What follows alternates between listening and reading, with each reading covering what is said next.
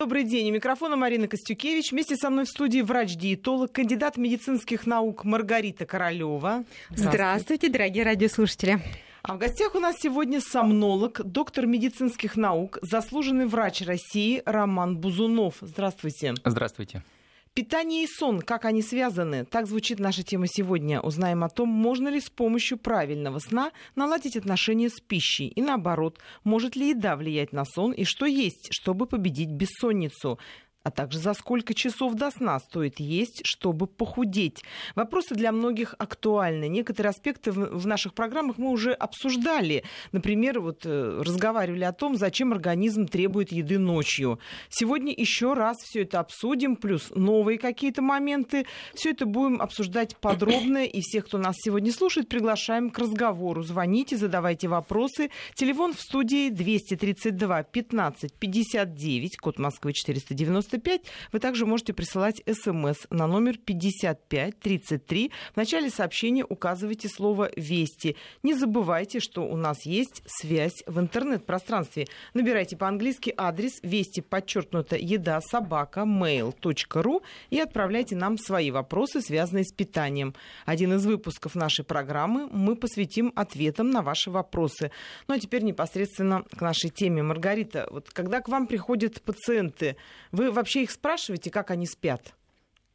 Да, обязательно. Я собираю полный анамнез и для того, чтобы понять, что за человек передо мной, какие факторы, в том числе недостаток ли сна или плохой сон прерывистый или переедание на ночь, способствует набору избыточной массы тела. Для меня все факторы имеют значение для того, чтобы выстроить индивидуальную программу, поговорить с человеком и в том числе отрегулировать его сон к отрегулированию его рациона питания.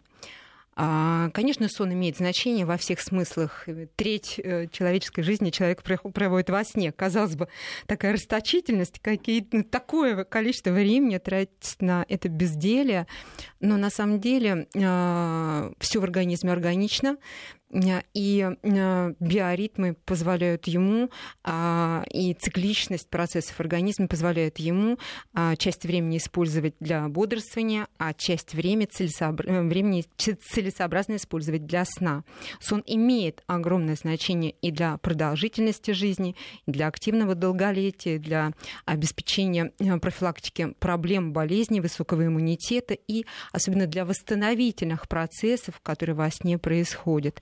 А во сне происходит много важных процессов, и, в частности, великий физиолог, известный врач, который занимался вопросами высшей нервной деятельности, Иван Петрович Павлов, начала прошлого века, он посвятил много времени изучению сна в том числе, и говорил о том, что сон — это, безусловно, не замирание организма, а это особый вид работы головного мозга, это восстановительные процессы, которые столь необходимы для того, чтобы человек жил долго, счастливо и был высокотрудоспособен, потому что какие-то процессы затекают в организме, а какие-то активизируются, в частности, процесс формирования долговременной памяти, переработки информации, которую человек получает за день и за все прошлое, что было, чтобы расставить все на свои места. Формируется долговременная память, повышается IQ, что тоже имеет значение и зависит от продолжительности сна, достаточности его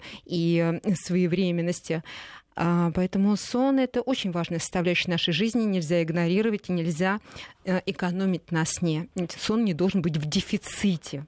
Своевременно надо ложиться спать, режим труда и отдыха здесь имеет значение. Порой человеку очень сложно важнейшие проблемы отделить от менее важных. Так вот, самой важной задачей для человека должно быть сохранение нормального рациона питания, потому что от того, что мы едим, собственно, мы и складываемся из всех этих полезных компонентов из состава пищи, и сон, все, который раскладывает по полочкам, перераспределяет и определяет нашу жизнеспособность, активность и все наши мотивации уже на утро, после того, как он получил все питательные компоненты, большое количество информации, все перераспределив за ночь, он позволяет нам быть активными и креативными, работоспособными. Роман, не могу не спросить, для вас важно, когда у человека проблемы со сном, что он ест? Ну, я прежде всего хочу сказать, что любое млекопитающее, если лишить сна, а человек млекопитающее, то в конце концов он умрет. Поэтому сон – это генетически необходимое состояние, без которого невозможно жить. И поэтому лучше к нему относиться, как говорил великий Эйнштейн, «Я провожу во сне треть жизни и не самую худшую». То есть, соответственно, не воспринимать как что-то не необходимое и бесполезное, а как важный элемент жизни. Что касается отношения сна и питания, вообще у нас порядка 90 болезней сна. А, соответственно, некоторые из них напрямую влияют на обменные процессы в организме, я имею в виду болезни сна. Ну, может быть, поговорим о храпе, допустим, о болезни остановок дыхания во сне. Обязательно поговорим о храпе, о бессоннице. Да, и бессонница тоже. Так вот, некоторые желании поспать. Из этих болезней они напрямую влияют на нарушение обмена веществ, в частности, на набор массы тела или на, наоборот, снижение массы тела, патологическое снижение массы тела. Поэтому, конечно, сон и питание – это взаимосвязанные процессы, которые один без другого практически не текут. Вот, видимо, это уже давно освоили и поняли наши звезды. Очень часто мне приходится сталкиваться с тем, что некоторые... Вот, например, недавно читала, Алёна Свиридова говорит, чтобы хорошо выглядеть, ну, ее спрашивают, как вы так выглядите, она говорит, чтобы хорошо выглядеть, нужно меньше есть и больше спать. Или, например, Валерия, даже в заголовок где-то было вынесено, говорит, если вы хотите есть, идите спать, и тогда вы похудеете. Маргарита, вот вы с этим согласны? То есть это, они говорят же, наверное, собственной практики. А как это медицински обосновано? Я не просто с этим согласна, я это всегда постулирую. Это один из важных факторов, на которые всегда обращаю внимание своих клиентов, пациентов, своих друзей. И все знают, если что-то недоделано, лучше включить будильничек на 4-5 утра и доделать, но своевременно спать, лечь. Потому что именно ночью, особенно начало ночи, вырабатывается соматотропный гормон, который имеет огромное значение для нашей жизнедеятельности. Именно благодаря ему восстанавливается организм, благодаря ему происходят анаболические процессы, то есть синтез мышечной массы в том числе, и сжигание жира. И восстанавливается организм до понятия молодости, то есть повышается уровень активности к утру, креативное мышление. То есть все, что имеет отношение к понятию молодость, восстанавливается именно в этот отрезок времени. И чем дольше вы хотите быть молодыми, здоровыми, тем больше прихватите, пожалуйста, именно этот отрезок времени для сна в своей жизни и научите этому своих детей. В 11 мы должны, собственно, уже быть в постели, и как раз до 3 максимальная активность соматотропного гормона, который вырабатывается именно в это время. Но с течением жизни соматотропный гормон в своем процентном отношении, конечно, снижается. Уже после 30-летнего возраста происходит природное снижение гормона. И поэтому чем старше мы становимся, безусловно, мудрее, и тем бережнее относимся к своему организму. Восстанавливается все, естественно, красота и молодость тоже имеют значение для любого человека, особенно для людей публичных. А ведь высокий уровень кортизола, к тому же, ночью при недостаточно прерывистом сне, он приведет к разрушению коллагена. Мы быстрее будем стареть.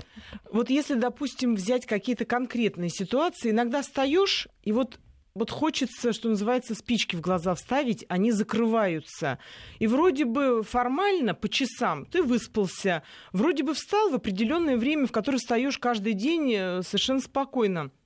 Но бывают какие-то то ли природные явления, то ли атмосферные, то ли что-то, то ли происходящие какие-то в организме вещи, что влияют до такой степени, хочется спать и спать.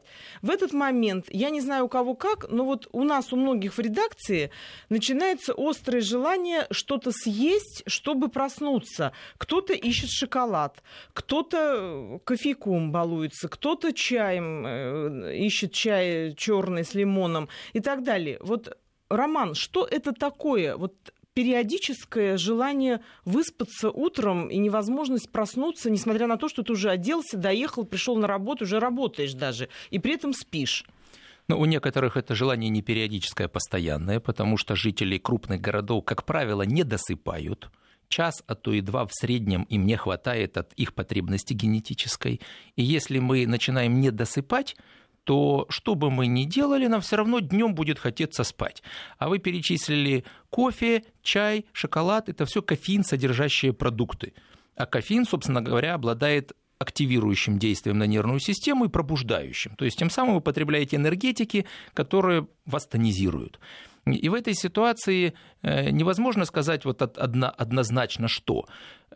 Первое – это просто недосып, и это нарушение режима дня и бодрствования, сна и бодрствования. И конкретный пример для жителей крупных городов – это так называемая бессонница выходного дня или сменный график работы, когда у человека нарушается режим. Вот вы правильно говорили, что нужно соблюдать режим, да? Маргарита говорила. То есть иногда этот режим нарушается в силу обстоятельств. В силу обстоятельств. Ну, представьте себе ситуацию среднестатистического жителя Москвы. Ему в течение недели нужно вставать в 6 утра, чтобы добраться по пробкам на работу. Вечером он ложится попозже, потому что социальная активность, там, знакомые дети и так далее, и он не досыпает. А в выходные дни, в пятницу он гуляет со своими друзьями, в субботу, допустим, отсыпается до 12 часов дня. Да, а потом хорошо выспавшись, он замечательно себя чувствует, он ложится еще позже в субботу, в воскресенье встает в 2 часа дня, еще лучше выспавшись. Но ему в понедельник нужно вставать опять в 6 утра, а это он сдвинул свои внутренние биологические часы на 6-7 часов в одну сторону, а потом пытается мучительно с воскресенья на понедельник вернуть обратно. А это перелет чуть ли не Москва-Хабаровская обратно. И так, представь себе, 4 раза в месяц. Это так называемый синдром смены часовых поясов или социальный джетлаг. И это тоже разбалансирует обменные процессы, продукции гормонов, нарушение пищеварения, потому что кишечник у нас тоже работает циркадно. Вот когда мы, допустим, перелетаем на другую сторону земного шарика, там весь день хочется спать, а всю ночь хочется кушать. Потому что кишечник продолжает там ночью хотеть питаться, он живет по нашему графику. И это вся вот это вот нарушение обменных процессов суточное влечет за собой вот такие периодические бессонницы, или с вечером бессонницы, а утром сонливость, особенно понедельник, вторник, среду, когда мы пытаемся вернуться в свой график. Нам Маргарита обязательно расскажет, что нужно противопоставить шоколаду и кофе, а пока послушаем Сергея. Он с каким-то вопросом интересным к нам. Сергей, здравствуйте. Добрый день. Сергей из Подмосковья. Значит, поскольку зашел разговор про сон, хотелось бы услышать ответ на вопрос такой, что такое сон Леонардо.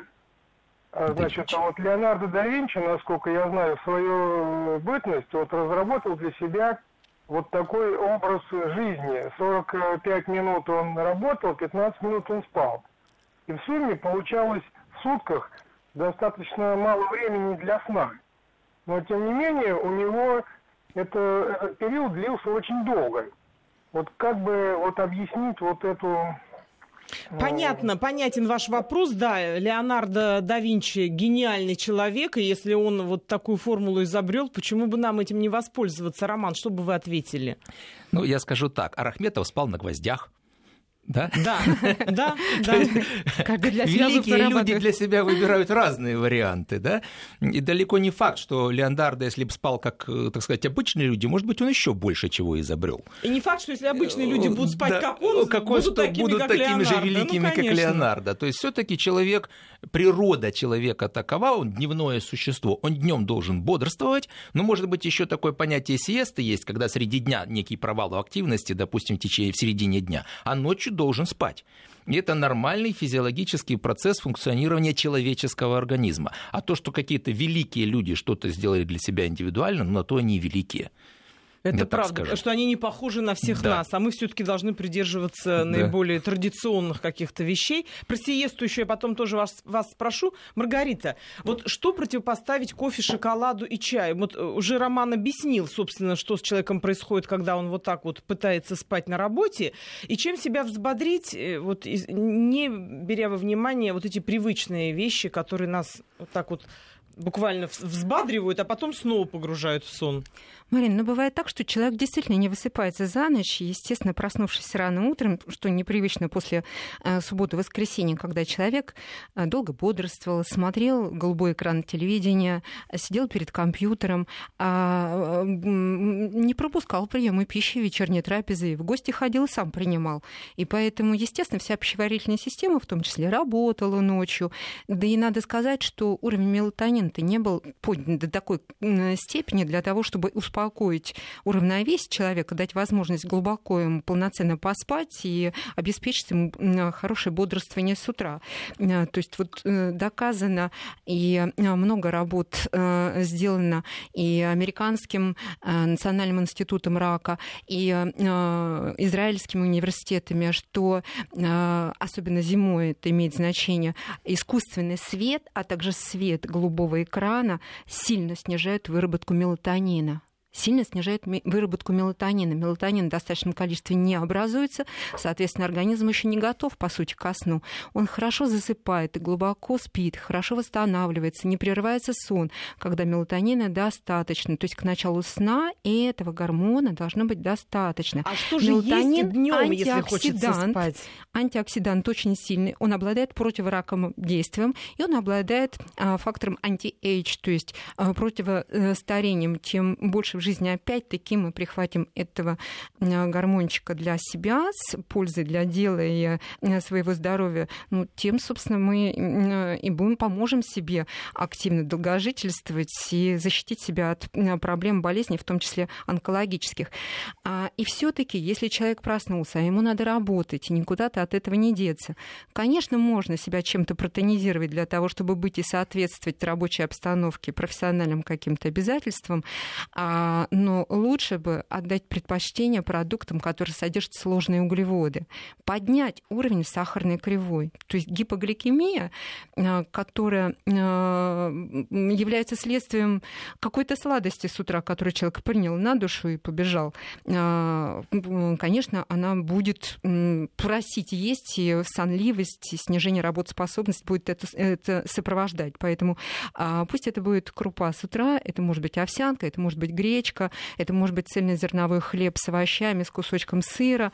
Самое главное, чтобы были сложные углеводы, которые поддерживают непрерывно уровень сахарной кривой, обеспечивая профилактику колебаний и сахара, и инсулина совершенно ненужного, как гормона жироболического к тому же. Вот тогда работоспособность будет вам обеспечена. Через 2-2,5 часа опять прием пищи. И так в течение дня до 7 вечера. Вот то самое питание часто и понемногу обеспечит вам и достаточную работоспособность, своевременное достаточное количество энергии и обеспечит высокую работоспособность. Надо вам кофе для обеспечения каких-то коммуникаций, например, привычный продукт. Хочется вам вот этого аромата, как некого ритуала в первой половине дня. Но не натощак, пожалуйста, примите утром. Но вечером кофе, кофеин, содержащие продукты, плохо. Ведь даже кофеин, в зависимости от того, какой организм, может поддерживаться его уровень и просто какая-то концентрация сохраняться от 3 до 12 часов в течение дня. Поэтому к вечеру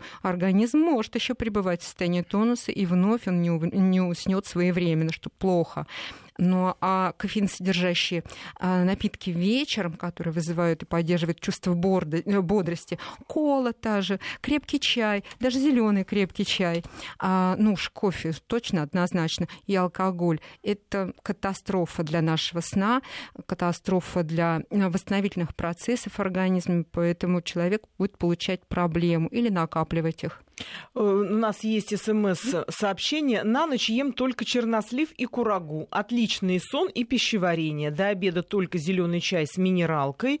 Максимальная активность и работоспособность, в том числе сексуальная. Ваше мнение, как у специалистов? Спасибо, Эдуард, город Малаховка. Все зависит от дозировки, активность, конечно. Активность до обеда максимальная, сексуальная.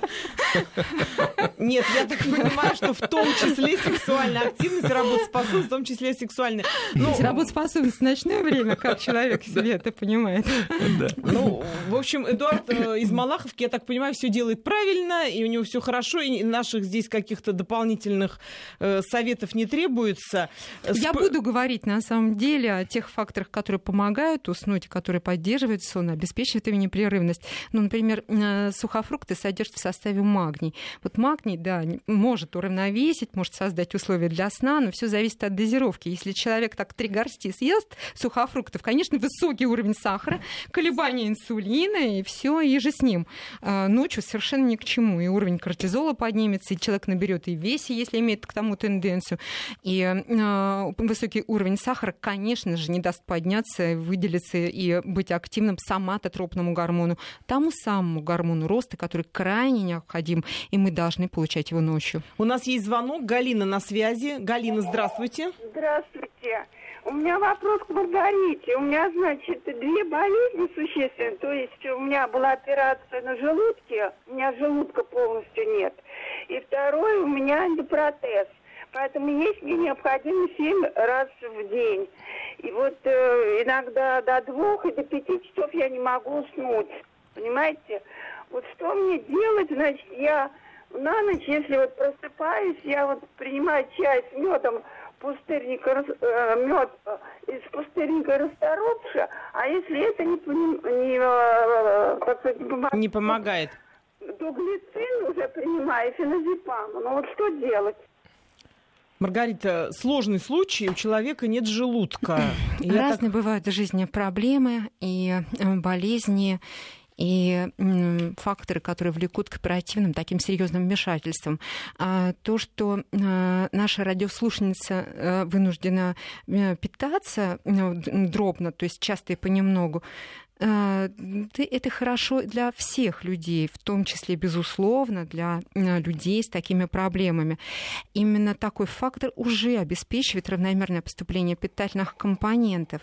Для того, чтобы спать своевременно и достаточно, конечно, в рационе питания должны быть продукты белкового происхождения, которые привносят в организм гормон или аминокислоту триптофан. Именно триптофан формирует серотонин и мелатонин, то есть столь необходимые для своевременности сна. Это факторы: серотонин, гормон счастья, спокойствия, ну и подготовки ко сну.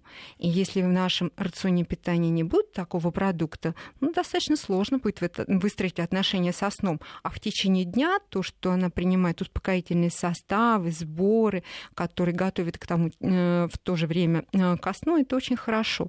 И надо сказать, что с течением времени мелатонина-то становится меньше, и по количеству в организме человека вырабатываемого. Поэтому, как правило, люди возрастные, в элегантном возрасте, спят немного. Допустим, в 21 он уснул, а в 3 часа ночи он уже проснулся. Поэтому старайтесь отсрочить начало сна, ну, как минимум, там, к 23 часам, для того, чтобы проснуться к 5 и не раньше. Это имеет значение. Но что касается снотворных, наверное, врач должен компетентно прописать необходимые препараты для того, чтобы обеспечить достаточность сна.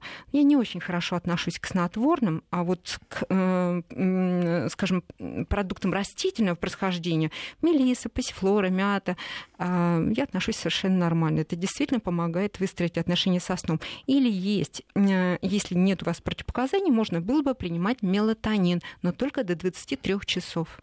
У нас есть сообщение. Роман спрашивает, как быть, если не поем мясо, я вообще не усну.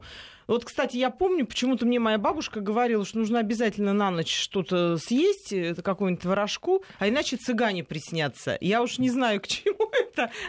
Ну, это такая была, видимо, пугалка. Но, тем не менее, вот есть такое мнение, что люди не могут уснуть, не поев.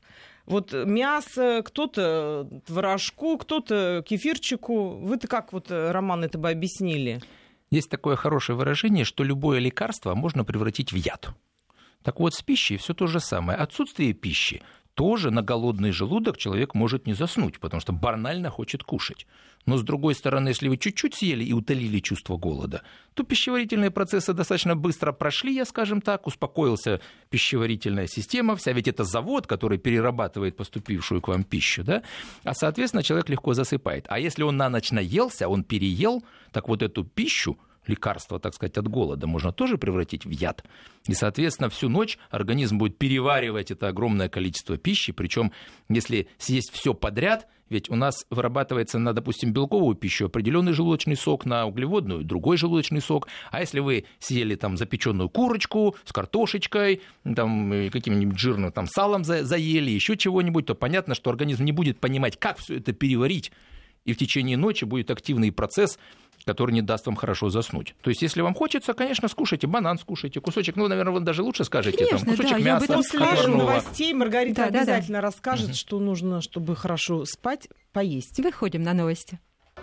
Мы продолжаем. У микрофона Марина Костюкевич. Вместе со мной в студии врач-диетолог, кандидат медицинских наук Маргарита Королева. В гостях у нас сегодня сомнолог, доктор медицинских наук, заслуженный врач России Роман Бузунов. Питание и сон, как они связаны? Вот сегодня мы обсуждаем именно эту очень насущную тему. Судя по тому, что вы очень активны, присылаете много вопросов, это говорит о том, что интересно все, что связано со сном и питанием. Перед тем, как мы ушли на новости, мы обсуждали вопрос, чтобы такое съесть, чтобы сон был приятным, комфортным и в то же время не голодным, потому что многие признаются, что не поев, не могут уснуть. Маргарита, я знаю, что ты все время постоянно напоминаешь, что желательно после 7 вечера не объедаться, желательно не создавать себе такой ужин в 9 часов с первым, вторым, третьим и четвертым. В то же время, ну вот как показывает практика, многие люди начинают испытывать какие-то такие вот, ну, некомфортные вещи где-то часов в 10 вечера. И до сна вроде еще время есть, и уже в 7 часов они поужинали. И вот начинается, чтобы такое поесть, чтобы не навредить талии, здоровью, сну, но в то же время заглушить вот это вот чувство голода. Что бы ты посоветовал вот таким людям, которые вот склонны к этому... Ночью, вечером. Безусловно, на все должен быть свой график, своевременность приема пищи имеет значение, потому что выработка идет секретов, ферментов, готовых принять пищу, максимально переработать и усвоить. Мы на самом деле даже не есть то, что мы едим, а есть то, что усваивает наш организм из того, что мы едим. Например, поэтому это имеет значение. Например, если у вас нарушен сон, вечером рекомендую отдать предпочтение тем продуктам, которые в составе содержат триптофан. Ту самую аминокислоту, о которой я говорила. Что это? А триптофан находится в составе, например, курятины, курином мясе, в нежирном постном мясе говядине, в составе молочных продуктов, ну и в овощах, например, в брокколи, в цветной капусте. Поэтому неплохо отдать предпочтение мясу, например, курицы или индейки в сочетании с брокколи, цветной капустой, и можно добавить небольшое количество, например, интегрального риса или гречки. Вот тогда вы получите достаточное количество триптофана. Казалось бы, кто-то скажет, ну, буду есть высокобелковые продукты, буду есть мясо, пусть даже и гарниры не станет, но буду есть мясо. Все дело в том, что триптофан попадает в структуры головного мозга. Но в составе продуктов, которые содержат много белка, находится не только триптофан. Там много других аминокислот, и они имеют конкуренцию для того, чтобы попасть в структуру головного мозга. И не факт, что триптофана будет достаточно, который попадет туда, столь необходимый для нас. Поэтому обязательно источники полноценного белка должны быть с гарниром. Инсулин повышается и перераспределяет аминокислоты из состава принимаемой пищи, открывая свободным путь для триптофана и, соответственно, повышение уровня серотонина и мелатонина. К моменту сна концентрация этих компонентов будет высокой и обеспечит своевременное засыпание, непрерывный и достаточный сон. Маргарита, у нас если человеку поздно хочется есть, вот тогда... Вдогонку к твоему рассказу, можно ли пельмени с курицей на ночь? Если у человека нет проблем с весом, если он не будет делать это регулярно, да, пожалуйста, воспользуйтесь, но не на ночь, а опять-таки, ну, как минимум за 4 часа для сна. Представляете, конкретно, что перед сном? Вот за час до сна. Если кто-то хорошо переносит молоко, а молоко идеальный компонент, который содержит достаточное количество триптофана, и лактоза, к тому же молочная, позволит триптофану усвоиться, тогда дайте предпочтение этому продукту. Полстакана молока вам достаточно для того, чтобы и уснуть, и достаточно хорошо выспаться. Ну а если у вас непереносимость этого продукта, вечером воспользуйтесь или стаканом кефира, или половинкой грейпфрута, или целым таким продуктом, либо отдайте предпочтение, допустим, моркови, или... Если все-таки нарушен сон, ну хотя бы 50 граммов куриного мяса можете съесть или 2-3 столовые ложки творога 5%. Вопрос к Роману. Говорят, что спать нужно 6-9 часов. Спрашивают нас из Ростовской области. Как человеку самому определить, сколько времени для сна нужно именно ему? Например, сколько нужно спать 30-летней женщине? Спрашивает Екатерина. Норма сна, она сугубо индивидуальна, так же, как, допустим, размер обуви или рост. И достаточно, вернее, диапазон считается от 4 до 12 часов. Есть коротко спящие люди, ну, допустим, известно, Наполеон спал 4 часа, Маргарет Тэтчер там 4,5 часа. Пожилые люди очень часто спят мало. Ну, все-таки это генетически определенное состояние. А тот же Эйнштейн, допустим, спал 10 часов и говорил, что я ничего не изобрету, если сплю меньше. Как определить персонально человеку? Да. Человек должен за день устать настолько и испытывать сонливость, что приблизительно за 15-20 минут заснуть качественно. Потом проспать всю ночь, не просыпаясь, и с утра встать и где-то за те же 15-20 минут включиться в обычный нормальный рабочий график. Вот, собственно говоря, это и будет то количество сна, которое вам необходимо. С одной стороны, нежелательно пересыпать, потому что вы тогда не заснете на следующую ночь, а с другой стороны, естественно, высыпаться, чтобы вы потом весь день потом не клевали носом. Угу, понятно. Из Москвы нам пишут: пью кофе крепкий, молотый и сплю как младенец. Ну что ж. Ну, знаете, а кто-то пьет много алкоголя и пока еще не алкоголик. Тоже будет младенец. Маргарита, вопрос к тебе. 0,2% жирности творог. Это нормально, если поесть на ночь? 0,2%. Ну, я думаю, что в составе этого творога будут еще какие-то синтетические компоненты. Я не думаю, что 0,2% творог вообще существует такой в природе. Уж лучше возьмите 5%, будет гарантированно натуральный продукт. Отдайте предпочтение ему. Низкожировой вполне нормально. Еще спрашивают, можно ли есть кашу на ночь? Если это будет 2 столовые ложки, вполне. А если вы ведете вообще ночной образ жизни, ну, вынуждены, вот как, например, Вести ФМ или другие радиостанции, ну, есть ночные эфиры, что делать? Конечно, нельзя объедаться, скажем, мясом, есть жирные продукты и опять-таки тонизировать себя вот такими тонизирующими компонентами. Возьмите с собой, например, батончик мюсли или отдайте предпочтение зерновому хлебу в сочетании с овощами и кусочком курицы или индейки. Это начало, допустим, вашего рабочего времени. В середине смены дайте предпочтение тоже какому-то цельнозерновому продукту или запарьте кипятком геркулес, добавьте чайную ложку меда, поешьте его. То есть вам надо поддержать уровень энергии. К концу смены тоже должен быть какой-то источник сложных углеводов в сочетании с сухофруктами и медом. Это повысит уровень серотонина к утру, и вы, придя домой, спокойненько отдохнете. И только потом источники полноценного белка и продукты, которые содержат и жир, столь необходимым организму уже в течение дня. Вот так выглядит, например, рацион питания для людей, которые вынуждены работать по ночам.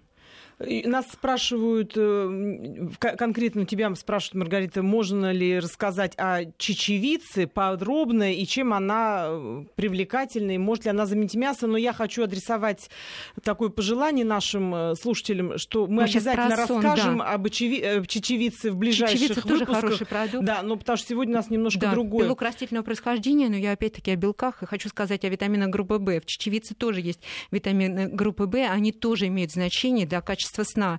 Если не будет витаминов группы В, состояние нервной системы не будет готово и восстанавливаться, да и работать полноценно. Поэтому цельнозерновые, мясо, птица, рыба, молочные продукты, бобовые, орехи имеют значение для вашего рациона. Более того, нужны еще такие микроэлементы, они тоже имеют значение, как железо и магний. Их достаточно в продуктах и мясных, молочных, в составе зеленых листовых овощей, в бобовых тоже вполне достаточно. То есть рациональное питание, разнообразие продуктов обеспечит поступление необходимых компонентов. Но надо сказать, что в последнее время, последние десятилетия, конечно, продукты дефицитные по многим компонентам, поэтому прием витаминно-минеральных комплексов, особенно в зимнее время, я приветствую. Да, как невкусно вы предлагаете жить. Так точно не уснешь от голода. Ну что вы хотите? Алкоголь, между здоровьем, свиная да, на ночь. Естественно, да, хочется это ваш всего выбор. Пожирнее и послаще. Да. Мы же только просвещаем, а ваше дело принять информацию, вот именно, воспользоваться, да, либо да, да. проигнорировать её. Это, видимо, еще молодой человек, который не столкнулся ни с какими проблемами. Ну, пока еще у него все хорошо, но прекрасно. Роман, вопрос к вам. Если человек храпит, связано ли это с едой? Но я немножко еще к предыдущему вопросу. Как-то великий кардиохирург Амосов сказал, что готовить и кушать нужно невкусно. Тогда съешь только сколько надо, а не сколько хочется. Слышали? Точно, точно. Амосов был прав. Пироговую кашку с отварным несоленым мясом. Храп. Да. Это признак сужения дыхательных путей и биения их стенок друг от друга. Но это полбеды. Часто храп – это симптом достаточно серьезного заболевания, так называемого синдрома обструктивного апноэ сна или болезни остановок дыхания во сне, когда у человека полностью спадаются дыхательные пути. Ну, со стороны это выглядит так. Человек громко храпит, потом храп прерывается, возникает пугающая пауза 20, 30, 40 секунд. Потом человек громко всхрапывает. И вот таких остановок... да, ну, и себя пугая, и окружающих. Да. Кровати, сон такой беспокойный, неосвежающий. Так вот, таких остановок бывает 300, 400, 500 за ночь. И суммарно человек может 4-5 часов из 8 часов сна не дышать. Периодически вообще синея при этом. И здесь возникает две больших проблемы. Первое, что каждая остановка дыхания разрушает структуру сна. А как Маргарита правильно говорила, что... в глубоких стадиях сна у нас вырабатывается соматотропный гормон или гормон роста, который отвечает у детей за рост, а у взрослых отвечает за мобилизацию жира из депо и превращение в энергию, в мышечную массу. А если глубокие стадии сна исчезают при этом заболевании, падает продукция гормона, и жир, который отложился в запас, он не может мобилизоваться, потому что нет соматотропного гормона. И человек начинает накапливать жировые отложения, которые, в частности, откладываются не только на уровне живота, но и на уровне шеи тоже, сдавливая дальше дыхательные пути, еще более усугубляя храп и остановки дыхания во сне. Вторая ситуация. Кислорода вообще начинает не хватать, развивается такое ожирение, гиповентиляция. А это, соответственно, приводит к тому, что обменные процессы снижаются, и даже при том же пищевом режиме человек все равно начинает полнеть. И создается порочный круг. Ожирение и храп запускает ожирение, а ожирение дальше ухудшает храп. И это огромная проблема. Свое мнение после новостей расскажет Маргарита. И мы продолжаем. У микрофона Марина Костюкевич. Вместе со мной в студии врач-диетолог, кандидат медицинских наук Маргарита Королева. А в гостях у нас сегодня сомнолог, доктор медицинских наук, заслуженный врач России Роман Бузунов. Мы обсуждаем такую тему – питание и сон, как они связаны. Перед тем, как уйти на новости, мы говорили о храпе, о том, как он влияет на нашу жизнь и на питание, и как питание влияет на храп.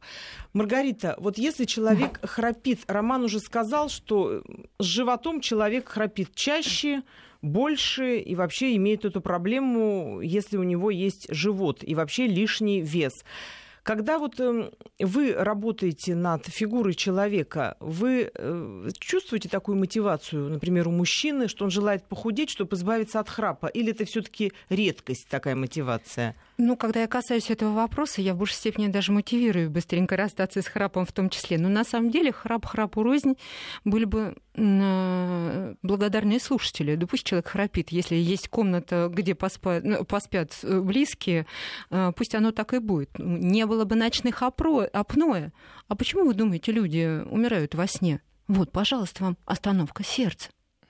Остановка сердца во сне благодаря вот таким вот ночным перерывам в дыхании и сердцебиении. Если спросить примитивно, большой живот давит, оказывает влияние? Конечно, конечно. Когда человек является обладателем абдоминального ожирения, у него поднимается диафрагма. Особенно, когда люди приходят такие, знаете, вот он весь из себя спортсмен в прошлом, и, конечно, мышечную группу он имеет заметную.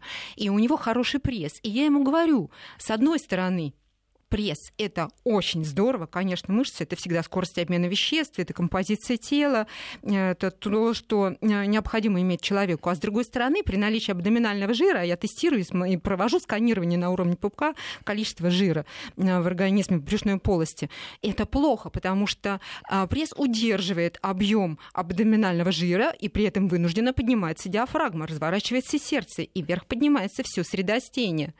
И когда человек принимает горизонтальную позицию, вот он пошел спать, конечно, храпеть он будет, потому что все средостение в разы поднято. Уменьшен объем легких, недостаточное количество кислорода он получает. В состоянии общей гипоксии находится организм, а в состоянии гипоксии у человека даже импульс, отвечающий за своевременность фаз вдоха-выдоха, заблудился где-то и не дал своевременный сигнал на вдох.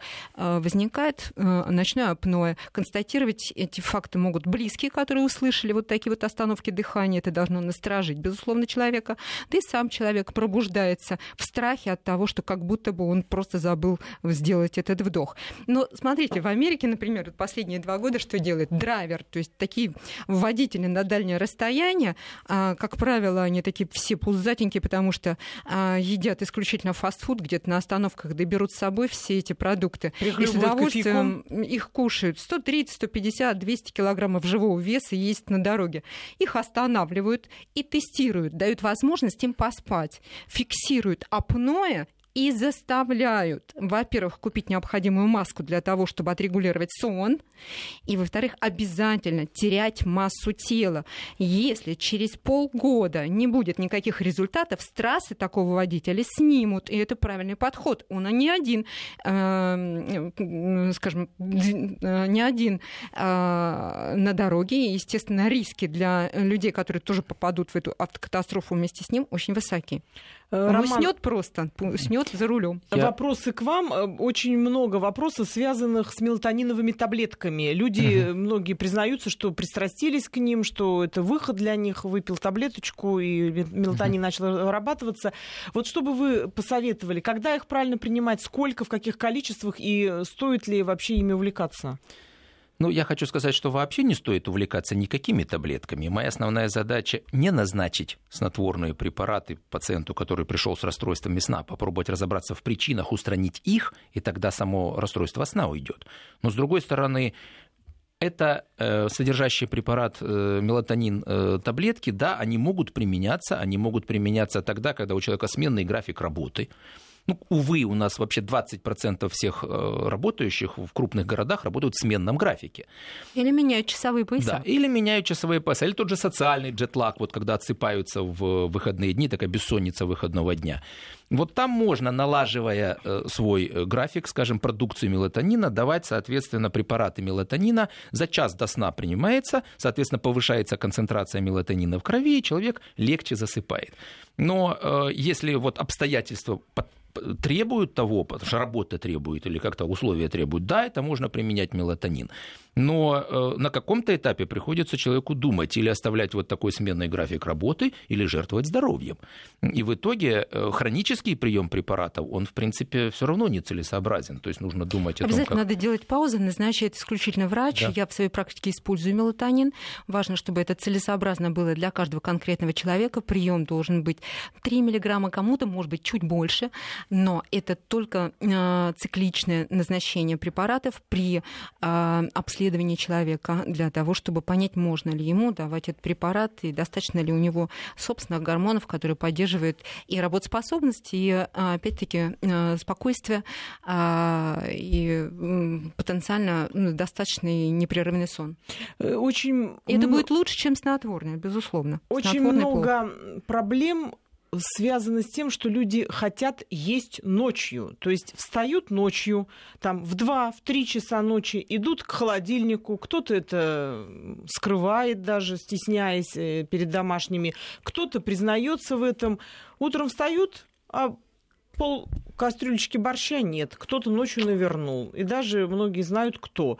Вот что это за явление, что это за проблема, или это может быть правильное поведение организма, что он хочет ночью поесть, подкрепиться, заправиться, человек встал, поел и лег и дальше спит. Угу. Это норма? Нет, это не норма. Здесь разные причины бывают, начиная от чисто медицинских, допустим, при сахарном диабете, если резко падает содержание глюкозы в крови, у человека просто избыточное чувство голода. Неправильно подобранный уровень инсулина. Да, неправильно подобранный инсулин или таблеток. Так наелся на ночь, естественно, колебания сахара будет. Соответственно, в этой ситуации нужно посмотреть на предмет диабета или гипогликемии, каких-то нарушений метаболических. Бывают психологические проблемы. Известная ситуация, когда человек заедает стресс. А ведь тоже бывают специфические расстройства сна, которые сопровождаются ранними пробуждениями с невозможностью повторного засыпания. Человек, допустим, ложится в 11 вечера, а в 2 часа ночи просыпается с ощущением, что уже почти выспался, вставая работая, прошло всего 2 часа или 3. И тут же начинается чувство голода, и человек начинает думать о проблемах и кушать. То есть это тоже... В этой ситуации надо разбираться все-таки с каждым конкретным пациентом, что происходит, потому что итог один, человек кушает, а причины бывают совершенно разные. Ну, как правило, одной из причин является депрессия. Это признак, подтверждающий наличие депрессии у человека. Но она будет, если не разобраться, если своевременно человеку не оказать помощь, она только усугубится. То есть опять круг замкнется, потому что недосып – это высокий уровень кортизола, то есть гормона, который поддерживает как раз высокий тонус организма, придает раздражительность. К утру человек встает, а он раздражителен, невыспавшийся, перевозбужденный, еще и не так все ясно и красиво вокруг. Все меркнет в его глазах, но он в состоянии таком находится. Ничто-то его не радует, он не уверен в себе и много других факторов, которые сопровождают состояние депрессии. Поэтому здесь нужна, во-первых, обследование и, конечно, медикаментозная помощь человеку. Вопрос о калорийности. Пишет нам... Женщина, девушка, 23 года ей. Долгое время ограничивала калорийность питания до 1000 калорий в сутки. Рост 172 сантиметра. Зачем вы это делали, девушка? Вес 53 килограмма, но это идеальный вес. Очень плохо засыпала и спала по 4-6 часов в сутки. Связано ли это с количеством сна с низкокалорийным питанием, Маргарита? Вот человек просто недополучал энергию, необходимую для всех жизненных функций организма. Наверное, в погоне за какой-то псевдокрасотой он это делал.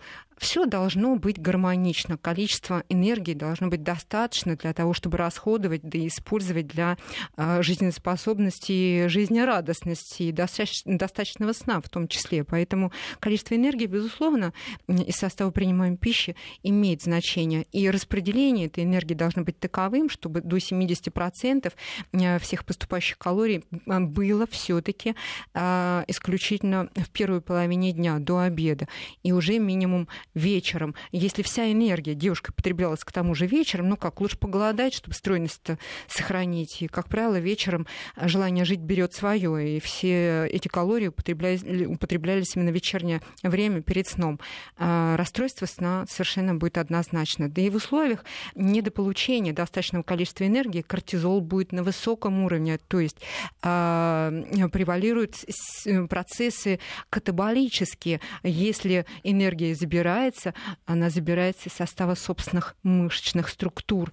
И человек стройность поддерживает свою за счет потери собственной мышечной массы, а набирает, возвращая исключительно массу жировую. Теперь уже буквально блиц-вопросы. У Романа спрашивают, о чем думать, если не можешь уснуть? Как Раевская как-то сказала, нужно считать до 3, иногда до 3:30. Ну, ясно. То есть думать, наверное, прекрасно. Маргарита, очень коротко. Безусловно, зеленый чай, спрашивают, зеленый чай, орехи и... без кофеиновый кофе можно или нет на ночь? Ну, прям вот на ночь, я думаю, абсолютно не надо. А вот, скажем, в вечернее время, когда уж очень захотелось чем-нибудь воспользоваться, маленькая горстка орехов, особенно миндаль или, скажем, грецкий орех, 2 штучки до 10-15 миндаля можно будет съесть, получив чувство сытости и магний в составе. Мы надеемся, что... Цикорий тоже вполне нормально, безкофеиновые, но не перед сном. Мы надеемся, что все наши советы вам пригодятся. До новых встреч в следующее воскресенье. До свидания. Будьте здоровы, крепче спите. Всего хорошего. До свидания.